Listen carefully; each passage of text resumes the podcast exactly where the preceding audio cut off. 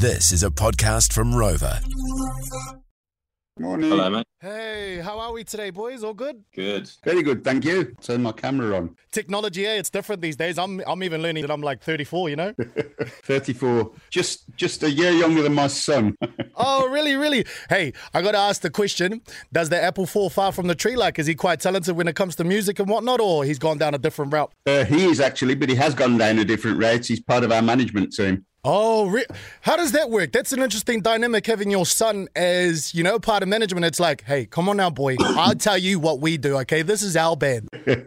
Yeah, yeah, he's uh, he's pretty good at it. He's doing very well. Well, I mean, Robin and Matt, it's a it's a privilege to be chatting to you guys from UB40 because for us here in Aotearoa, and me personally, like I said, being 34, like I feel like we're family. I feel like we've been acquainted without even meeting each other. Like you guys have been a large part of Kiwi summers here in Aotearoa, large part of shed parties. You guys are familiar with shed parties, right? Yeah, Oh man, I'm not. Uh, never heard of a shed party, Ma- Matt. no, not yet. Oh, okay. Let me just quickly break this down. So here in Aotearoa, like anytime it comes to a social gathering, whether it's a birthday or let's say, just say you boys want to kind of wrap up the tour and you guys want to get together, a shed party is where it goes down. And nine times out of ten, all you need inside there is a guitar and just somebody that can sing and a few beers as well. And it's a good time.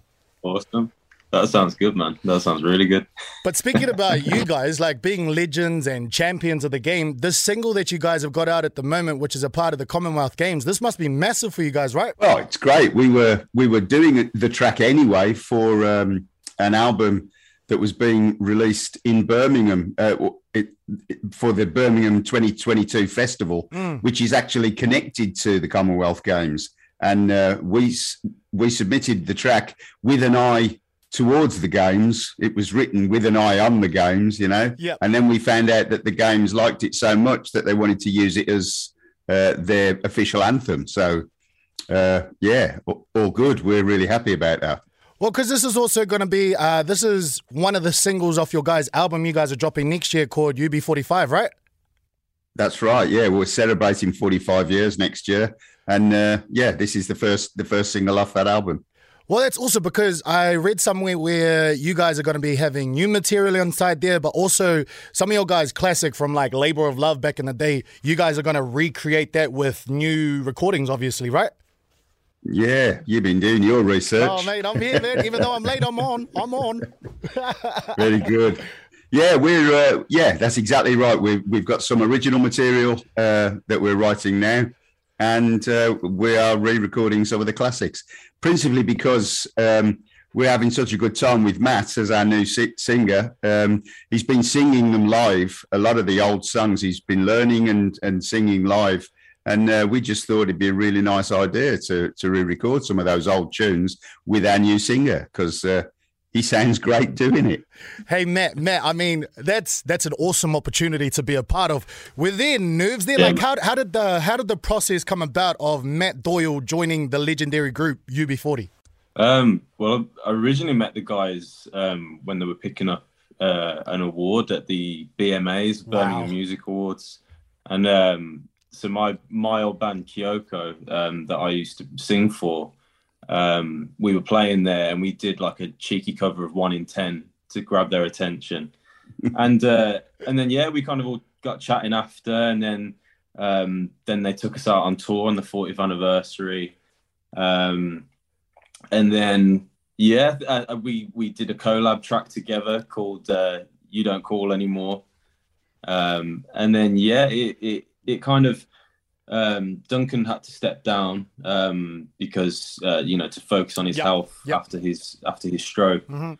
Um, so yeah, I, I got the call from Robin, um, and he he said, "Would you like to uh, to come and sing for us?" And of course, you know, who would say no to that? Matt, Picked himself up off the floor and said, "Yeah, I'll do it."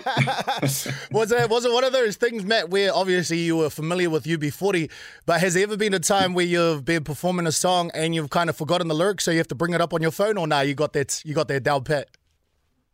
No, no, no, that's never happened. But the first show that I actually ever played with the guys, I uh, I completely missed the first line because I thought I was gonna, I thought I was gonna be handed a microphone just as I was walking on, but I looked and I could see my microphone right at the front of the stage, and I was just like, oh, okay, yeah, I'm gonna miss the first line. So I I started running towards the microphone missed the first line, but that was it. I got I got the the first mistake out of the way, and I don't think I've really made any mistake as bad as that again. So I'm gonna keep it that way. Robin's Robin's like, oh, we'll talk about that after we get off the interview. No. hey, yeah. I mean, I mean, we're so stoked for you guys to be coming to the country towards the end of the year. Obviously, the tour kick starts December 29th.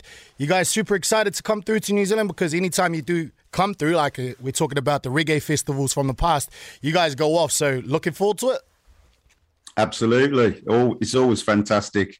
We always get a great reception. We've always been treated beautifully in New Zealand, you know, right from the uh, the very beginning in 19. I think the first time we came was 81. Wow. You know, so it's like over 40 years ago. And uh, we've been treated beautifully every time we've come. So, you know, it's it's one of our favorite places to play. And of course, whenever we get down under, we get to Australia too. So, you know, it's uh, it's all good. Robin, Robin, anytime you talk to us here in New Zealand, don't ever bring up Australia, okay? They're our arch enemies, all right? You, you, you, just, you never do that, Robin. But I'll let it slide. I'll let it slide because you guys are legends. However, can I can I ask you guys a quick question? We were talking about shed parties at the start. Is there any chance when you guys come through, we know a few sheds around here that you guys would might want to stop by for a little song and a little drink as well? If there's a chance of a party, we'll likely oh, be ah, there. Say less, say less.